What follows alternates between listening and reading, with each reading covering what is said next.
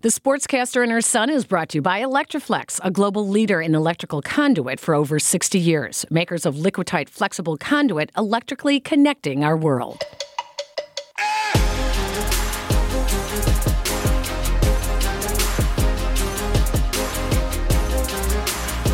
Everybody, and welcome to the Sportscaster and Her Son, where sports bridges the gap between generations, from baby boomers to Generation X, Y, Z, and really anyone in between. You can find us on Apple, SoundCloud, Spotify, TuneIn, Google Play, and just about anywhere that you get your audio. I am your host, Peggy Kusinski, 12 time Emmy Award winning sportscaster at NBC Chicago for 17 years. And I'm Jason Conander, contributing writer for various websites, including Minor League Ball, Fansided, Busting Brackets, and Windy City. And I'm in high school. And you just celebrated your birthday. Happy birthday. Thank you. It was your golden birthday. It was How old? 17. 17 on the 17th. I love it. So we don't always get along, but we do both have a love of sports, which bridges the generation gap between us. I'm mom. You are? Jason, son. Right. And so with this podcast, we try to cross over the generations and discuss sports from the past. So it's yesterday, today, and tomorrow. In this episode, we are taping it in the summer. So, Jason, you know what season this is? Baseball season. It is baseball season. It's also Hall of Fame season. And that's when we get to hear some of the greatest sports athletes from various sports and their acceptance speeches, their enshrinement into an elite club. Most speeches, they're pretty much the same, don't you think? You know, they typically thank family, coaches, Yeah. you know, teammates, things like that, right? Others kind of stand out for their tone. It's kind of like actress Allison Janney. I don't know if you, I know you don't like watching the Oscars. I always watch the Oscars every year. So when Allison Janney won her Oscar for Best Supporting Actress in the movie I, Tonya, she played the mother of Tonya Harding. Upon hearing her name called, she stepped to the microphone and joked, I did it all by myself. Yes, she said it as a joke. But back in 2009 in Springfield, Massachusetts, at the Basketball Hall of Fame, well, Michael Jordan wasn't exactly joking. He was vindictive, he was mean. You know, Jerry Krause was right there, and Jerry's not here. Obviously, I don't know. I don't know who invited him. I didn't, but uh, uh, I hope he understands. I hope he understands it, it goes a long way, and he was a very competitive person. I was a very competitive person. He said organization wins championships. I said I didn't see organization playing with the flu in Utah. I didn't see him playing with you know with the bad ankle. Uh, granted, I think organizations put together teams, but at the end of the day, the teams got to go out and play.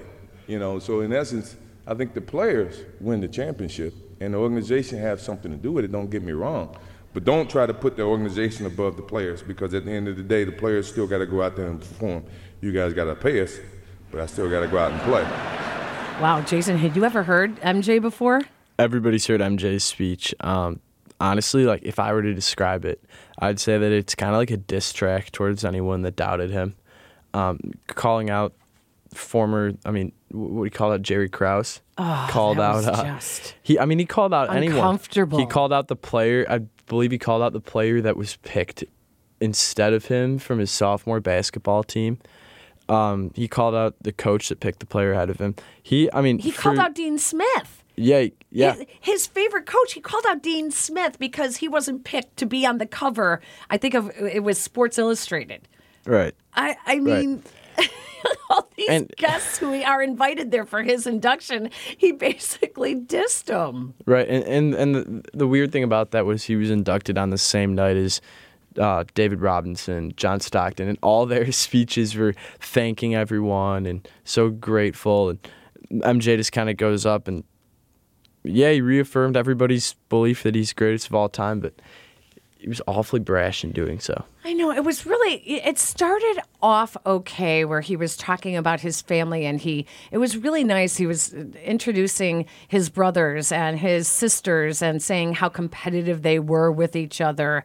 Uh, made a couple jokes. It was pretty funny. But then it was almost as if he had to remind everyone that he was the greatest. And Right. he didn't have to remind anyone of that. Everyone was celebrating him. You know, and I was thinking about, he said, you know, oh, well, of course, my teammates, you know, well, and they showed a shot of Steve Kerr. And all I could think of is all the stories of the practices when Jordan whipped the basketball and Steve Kerr and Right. um, you know Toni Kukoc. You know he wasn't he wasn't the nicest teammate, but he brought the best out of all of them. It would have just been nice to see him um, a little more humble, I guess. Exactly. Right. You know, the the thing that really stands out to me with MJ's speech is that it's such a polar opposite of like what you'd think your typical Hall of Fame speech, and not just for sports, for anything. Whenever you get inducted into Hall of Fame, it's always thanking everybody that helped you get to that point. Um, but another speech that wasn't exactly didn't exactly fit that billing was Ryne Sandberg's speech. Um, I remember watching it a couple years back, um, and it was pretty much. It, it was yeah, yes, he thanked a lot of people. Yes, he he was very grateful, but he his point wasn't thanking people. It was more of bashing the steroid era, mm-hmm. emphasizing respect. It it was almost as if he used his platform of getting inducted into the Hall of Fame to talk about what he thought really mattered instead of talking about himself, which is what everybody else and quite frankly, it's what you're supposed to do. I was taught you never ever disrespect your opponent or your teammates or your organization or your manager and never ever your uniform. Make a great play, act like you've done it before. Get a big hit, look for the third base coach and, and, and get ready to run the bases. Hit a home run, put your head down, drop the bat, run around the bases.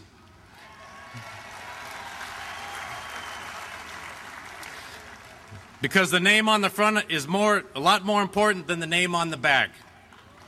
That's respect. Boy, that was Cooperstown 2005 with Ryne Sandberg. And I don't know if it's true or not, but word has it that Barry Rozner from the Daily Herald wrote his speech for him. I'm sure he wrote it with him. I'm pretty sure that's true. I can't verify it for sure. I tried calling Barry, um, but he wasn't available to join us to talk about that. But I really liked because Ryne Sandberg was so quiet throughout his whole career, he was such a humble guy. To hear him actually voice that opinion, I, I I liked it. I thought it was pretty awesome, and it doesn't seem like it was actually almost 15 years ago. That's crazy. Hey, we want to thank uh, the Baseball Hall of Fame, Pro Basketball Hall of Fame, and the Pro Football Hall of Fame for the use of the audio. You know, Jason, we've been really lucky in Chicago to have so many Hall of Famers that we've watched their careers. I mean, for me, I'm a little young, so I haven't watched as many Hall of Famers. all right, so I'll tell you who I've been, who I have seen: Richard Dent, Dan Hampton, Mike Singletary, Frank Thomas. Who who have you seen? What Hall of Famers? I have to think. Some of Frank Thomas. Uh, no, nope, not at all. You didn't even Not see Harold all. Baines. No. who goes in this year. It- and and the weird thing for me is now the players that I watch towards the end of their careers are getting inducted. Mariano Rivera, I watched for two years. Brian Urlacher. Oh yeah, Brian Urlacher, I watched. Um, but I'm thinking, I'm trying to think of players that retire, uh, baseball especially. I'm trying to think of who went in the Hall of Fame with Mariano Rivera, because I mean, if if like we're at the point now, anybody that's getting inducted into the Baseball Hall of Fame for sure, I watched at one point or another. So I mean, it's weird for me. It makes me feel old because obviously there's like the year window that has to or whatever the limit is it has to pass between retirement. I mean, as I get older, I'm going to be watching more and more Hall of Famers, and it's also cool to think like who are we watching right now that's going to be a Hall of Famer 15, 20 years down the line.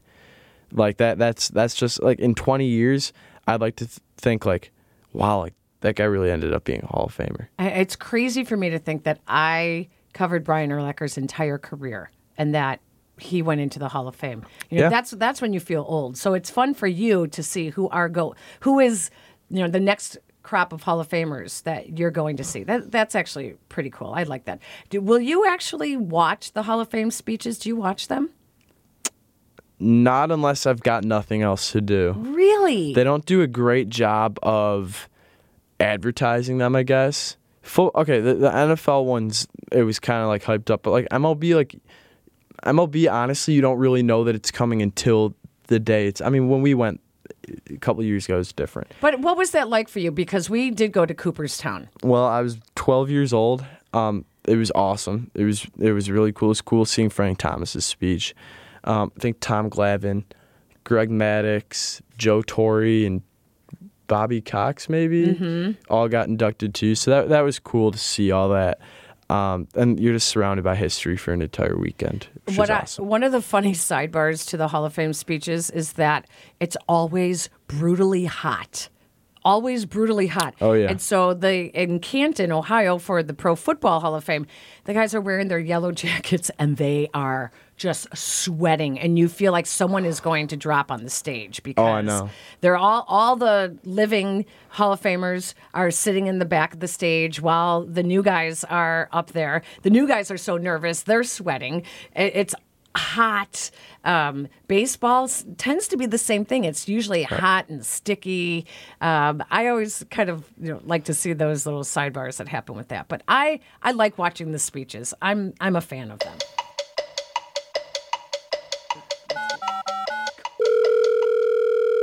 Well, you know, there was nothing quite like July 31st, 1993, Canton, Ohio, when a young Jarrett Payton stepped up to the microphone to induct his dad, the great Walter Payton, into Pro Football's Hall of Fame. Let's welcome Jarrett Payton of WGN TV onto the Sportscaster and Her Son podcast. Hey, Jarrett, how are you? What's going on, guys? Thank you for having me. Absolutely. So, how old were you back when you did that speech for your dad?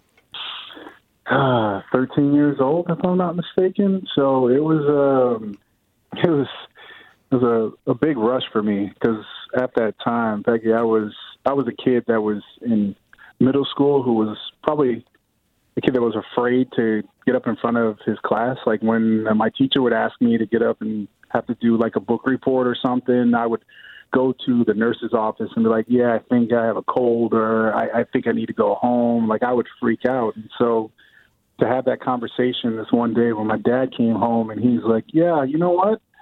As he's grabbing something out of the refrigerator and closes it, he's like, "I think I'm, you're going to induct me into the Pro Football Hall of Fame," and my heart just dropped to my shoes. So I was like, "No, Dad," and it was probably the hardest thing for me because you know, some probably something that I struggle with, and a little bit of anxiety with that part of uh, of my life of getting in front and talking to people, and then also knowing how much the moment meant to my dad too. I think as a young kid at that time, I, I struggled with it, but I knew that I had to do it. Oh my gosh. That, that is so incredible and such an incredibly huge stage to have to do it on. Um, were you supposed to do it with Jim Finks? Well, I think Finks was supposed to do it, and then once my dad got wind of uh, his condition, it kind of got switched over. I don't. I I think I was I was a second man up, and um, you know how it goes sometimes. It's it's kind of like how life is, you know, just in, in anything. And you know, one thing that I've learned just in ten years of marriage is that listen, you always need a, a backup, and you got to be able to help each other out, and you got to figure it out, and that's what family's all about. And, you know, I was kind of next up, and I, in my heart, I really believe that my dad kind of, I don't know, everything leading up to that point in my life, I feel like he was setting me up for it, you know, because it became that defining moment of my life. Mm-hmm. It, it was, it was a a time where you know now to be able to say, you know, I'm the first ever, because I think about that now with my kids. I look back at the pictures on my phone the first time my son did this, the first time my daughter did that, or and so for me growing up, I try to think of all the first, and to be able to say that you're the first son to ever induct his father into the Pro Football Hall of Fame. Um, at the time, I don't know if it really kind of resonated, but now being you know, 38 years old, it, it's something to look back on, and it was kind of that moment that intro- introduced me to the world. And when I was just at the Hall of Fame last year for Urlacher being inducted it's just amazing to see how many Bears fans and just people that love pro football that they talk about that. That's like one of if not their favorite moment of the Hall of Fame like ever. And I'm just like what? How, that, that that what me? And they said just the the feeling. And I just think it's it was the moment. It was me doing that for my dad. And I think it also too was when you look at who my dad was and looking that class that went in that year I mean it was uh it, it was all pretty special. So just to be a part of it was was amazing. And and I should explain that Jim Finks uh, actually drafted your dad. He was the general manager Yeah. of the Bears at the time, and so that's why your dad originally wanted him because he drafted him out of this you know little school and gave him that opportunity to play in the NFL. Um, but Jim Finks was battling lung cancer at the time. So Yeah. what I couldn't find like a video of the speech. I but know. yeah, but I, I was able to find transcript, and I noticed the first thing that you said was, "So let's try and get this over with." Was that was that part of like a written out script, or was that something No. like you just got up there and you saw all the people in the crowd and you were like, "Oh God, like all right, let's just get this over with." Let me tell you, uh, I just, I, I just, I don't know what it is lately from all this stuff that's been going on. I've been getting chills, like when, when, when amazing things. And I always talk about it. When I'm passionate about something and I love something so much, I get this, this, this rush of emotion. And I just got. As soon as you mentioned that part, it took me back to that moment. Took me back to that moment. And people don't know. My dad and I earlier that day. I mean, he he took me downtown to this place, Rialta, to get these nice suits with uh I think they had shoulder pads in them just to make them look bigger. You know, I mean that in the nineties, Peggy, you're laughing. You know, in the nineties that was the thing, right? You know, I was- Absolutely.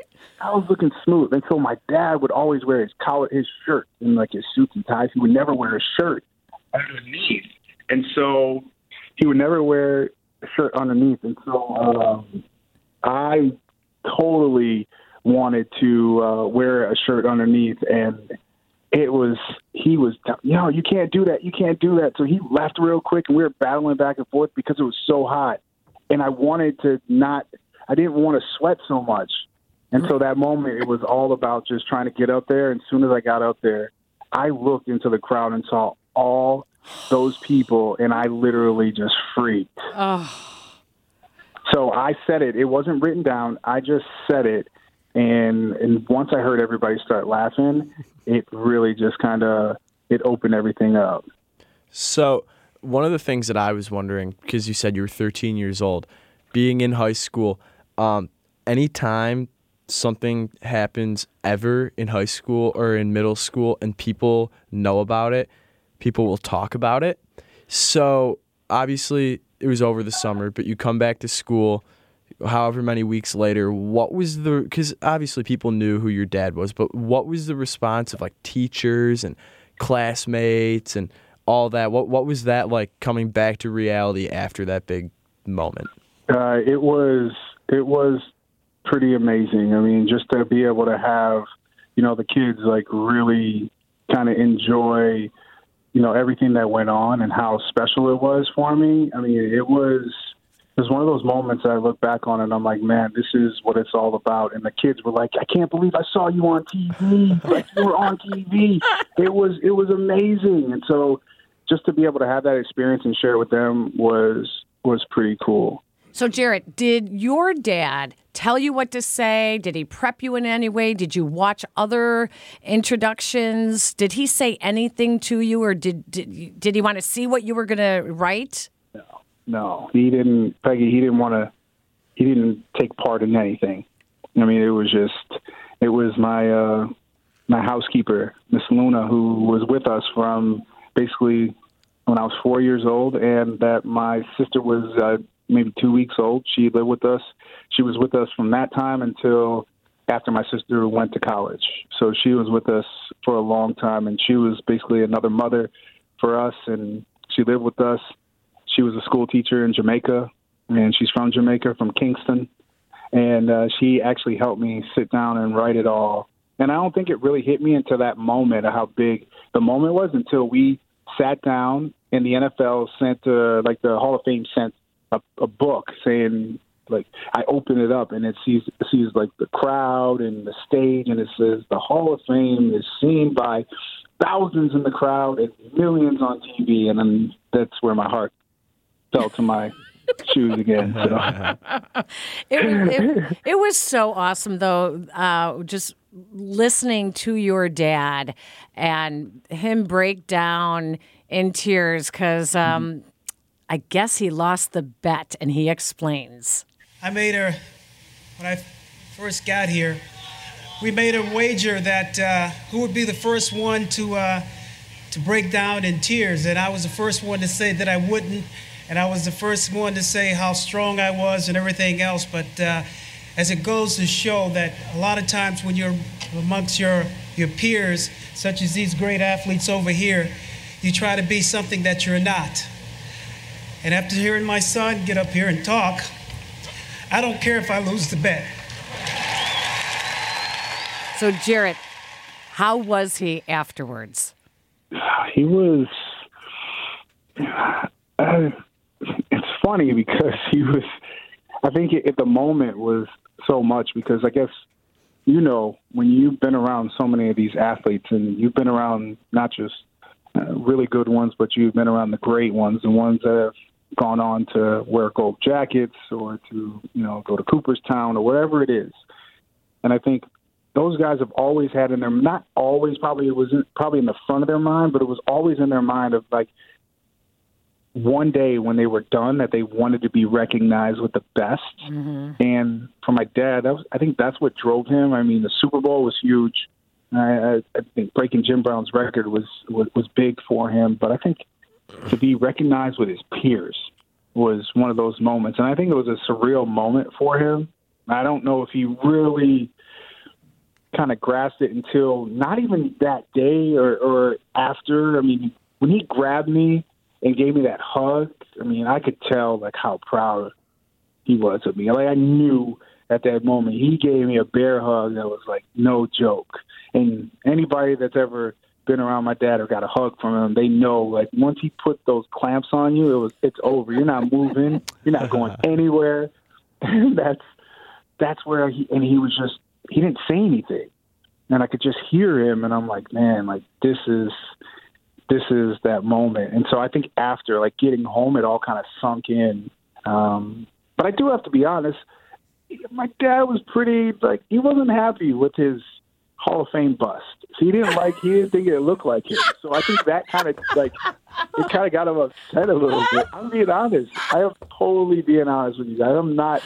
I can't hold back. He he did not like it at all. And, and everybody that sees it, they all say the same thing. It just doesn't look like him. Like doesn't look like him at all. oh my god! I think he. I think he was he was kind of upset about that. And like if you look at the picture of both of us um, when we're standing by it after, and I'm on the, when you're looking at the picture, I'm on the right, he's on the left. Like he's not smiling. I think he was.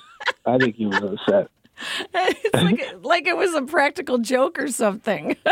yeah, like he was like waiting for them to bring out the real one. Like this, this one does not look like me. That's so. That's good. That's good. So after the speech is over, after your speech, after your dad's speech, people are going up to you and like congratulating you. Oh, nice job! Like, what was that like? Because obviously, at the Hall of Fame induction, there's so many big names, so many people that you've probably watched, seen on TV before like what what was the immediate response of everybody that was there? What was that like for you as a 13 year old? Oh, they were. It was, it was unreal because everybody was super excited and just saying, "Man, you did it!" And I felt it too because, you know, when you get up and something like that, oh man, I just got chills again. Every time when you get up in those moments, like you, it's either you like knock it out of the park or you could bomb like really, really bad. I just didn't want to bomb, and so to knock it out of the park like I did, like you guys, it was leading up to that day. It was all day. I was reading these things off of these little note cards, like everywhere I went. Like my mom's like, "Yeah, you want to go get some ice cream?" I'm like, "Yeah." I got first. I gotta get my, I get my index cards. Like the index cards went with me everywhere, and so I just it was repetition after repetition after repetition, which made me comfortable. And I've seen in my life that that is carried over into, you know, now in, in, in business and, and with my kids, with, you know, with work, all the stuff that I do. And it, that moment of seeing people and how excited they were, and they were like, you knocked it out of the park. And then having the feeling inside, too, that you actually did it. I mean, that right there, those two things combined together were something that was really, really powerful. And it's funny, the one thing that I was scared to do it became my passion. You know, mm-hmm. like, and so that's what I tell people all the time is like, listen, listen, you sometimes you're gonna have to walk through your fears to be able to get to your passion or your greatness, which is on the other side. And fear is the one thing holding you back. But if you can have a chance to step out on that ledge and walk through your fears, like if you don't, you might miss out on something great. And for me, doing that after that moment, it's become a part of my business. It's I speak to companies, I travel the country, I tell my story. I mean, it's I feel more com- Peggy's gonna laugh. I I'm more scared and more afraid of sitting in front of a camera with like knowing that people are watching at home. You put me in a crowd with like five thousand people and tell me I have to speak. That's where I feel comfortable. Wow. Wow, I, I I get it. I totally get it. You're so much like your dad. You really are. Um, you know, you you live with uh, positive messages. You're always doing things in the community. You know, I loved when your dad said we were we were talking. Jason and I were talking earlier about our favorite Hall of Fame speeches and some of the not so favorite Michael Jordan. Um, and I loved when your dad said near the end about the message to kids, like you will learn something from everyone you meet, and Yeah, and so even you know.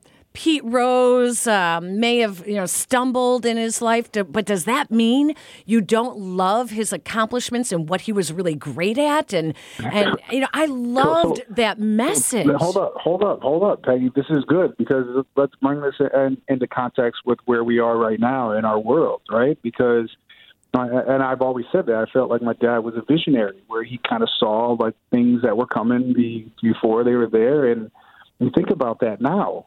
I mean, you do anything in this day and age, like you, you people, for, they forget. Right. They, they they forget about all the good things that you've done, and I'm not saying that.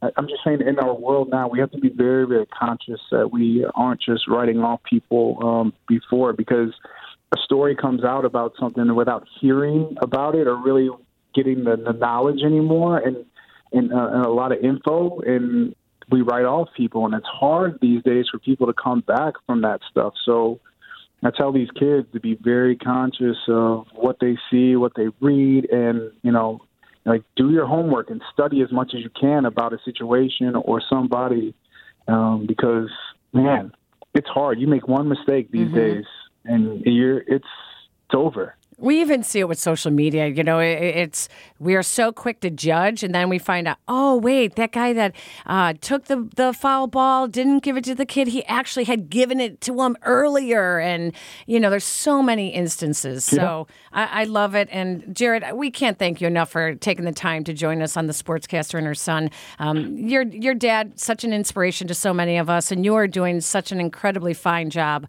of um, carrying on as well and uh, successful in your own right. So thank you so much for Well, joining listen, us. listen. I want to tell both of you guys, man, keep up the good work, man. It's a great concept, and it's an honor to be able to be on with you guys. And I'm just glad that you you called me because I've been waiting for my invitation. So at least it came. You know what I mean? I don't, I don't have to wait anymore. But uh, I, I wish you guys nothing but success and all the luck in the world. And um, listen, I, I hope I can maybe join you down the line sometime again. You got it. Thank you. Watch Jarrett Payton on WGN TV on Facebook. He is as well as Instagram and Twitter at Peyton's Son. Jarrett, thank you so much. No problem, guys. Thank you.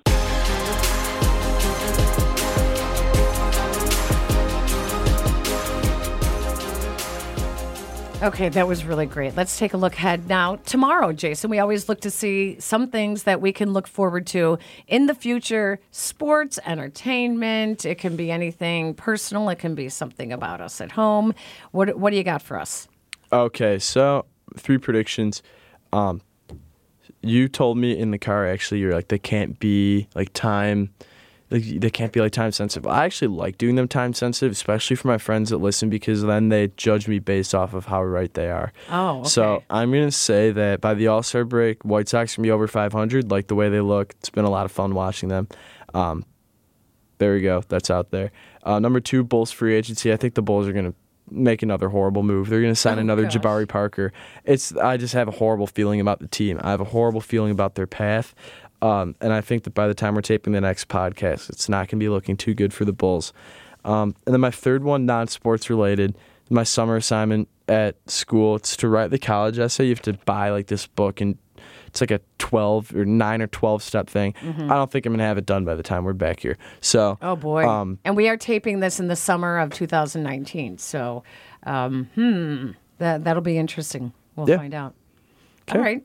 Well, remembering Jarrett Payton's speech 26 years ago inspired me in a much smaller way.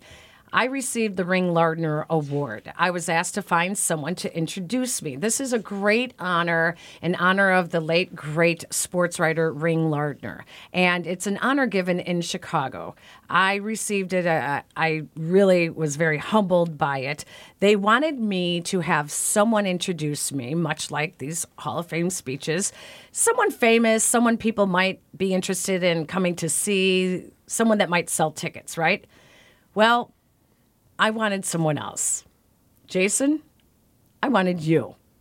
And so you, at 16 years old, knocked it out of the park. As I transitioned into middle school, I continued to learn more and more who Peggy was. Most of this was because of my teachers asking questions like, "Hey, does your mom Brand- know if Brandon Marshall's going to be gone after this year? Does your mom know where I can get one of those Blackhawks shirts? Are you going to the Bulls playoff game because of your mom? No, no, and no." but regardless of the constant questioning, middle school was a pretty cool time to be Peggy's son. Cubs and Bulls playoffs, Blackhawks Stanley Cup championships, Bears and White Sox 500 seasons. It was great. It was.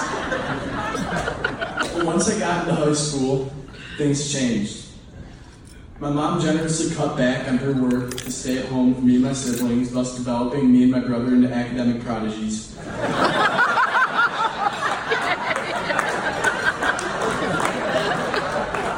Now, as I'm a junior St. Ignatius College Prep, despite my mom not being as famous as in years prior, my respect, understanding, and love for my mom is only growing. As I sit here and find myself trying to get into the same business as she did, my mom has become my greatest mentor. In my 16 years of life, I've called my mom names such as mom, mother, birth giver, and sometimes Peggy. But I never thought that one day I'd be calling her a coworker. When my mom first approached me several months ago about potentially doing a podcast, I was very skeptical. This was in a time when all I could think about was GPAs, friends, articles, and the looming college process. The absolute last thing I needed was a job offer. But nevertheless, I took it, and it's one of the best decisions I've ever made. We're three episodes in recording, and I believe the first one's going to be published hopefully next week. Okay, um, and it's been awesome. Not only have I um, had my own good time, I've learned a lot about my mom. I've learned a lot about sports journalism, podcasting. Um, it's been incredible, and I, now I'm going to ask that you guys all go follow us on Twitter. Um, it's the Sportscaster her son. Um, we're going to be up on SoundCloud. Um, yeah. So, yes, Walter Payton, you can learn something from everyone you meet. Our thanks to Jarrett Payton of WGN TV in Chicago. Follow him at Jarrett W. Payton on Facebook, Instagram, and on Twitter at Payton's Son. Thanks to the Pro Football, Basketball, and Baseball Halls of Fame, Adam Yaffe for his amazing support and expertise in driving our podcast. The artwork and logo is designed by Shay Conander. Please subscribe to our podcast, The Sportscaster and Her Son, on Apple, SoundCloud, Spotify, Google Play, basically wherever you listen. Follow us on Twitter, Facebook, Instagram, and the sportscasterandherson.com. You can find my stories on Fansided as always, and my mom's on NBCChicago.com. Thank you for listening.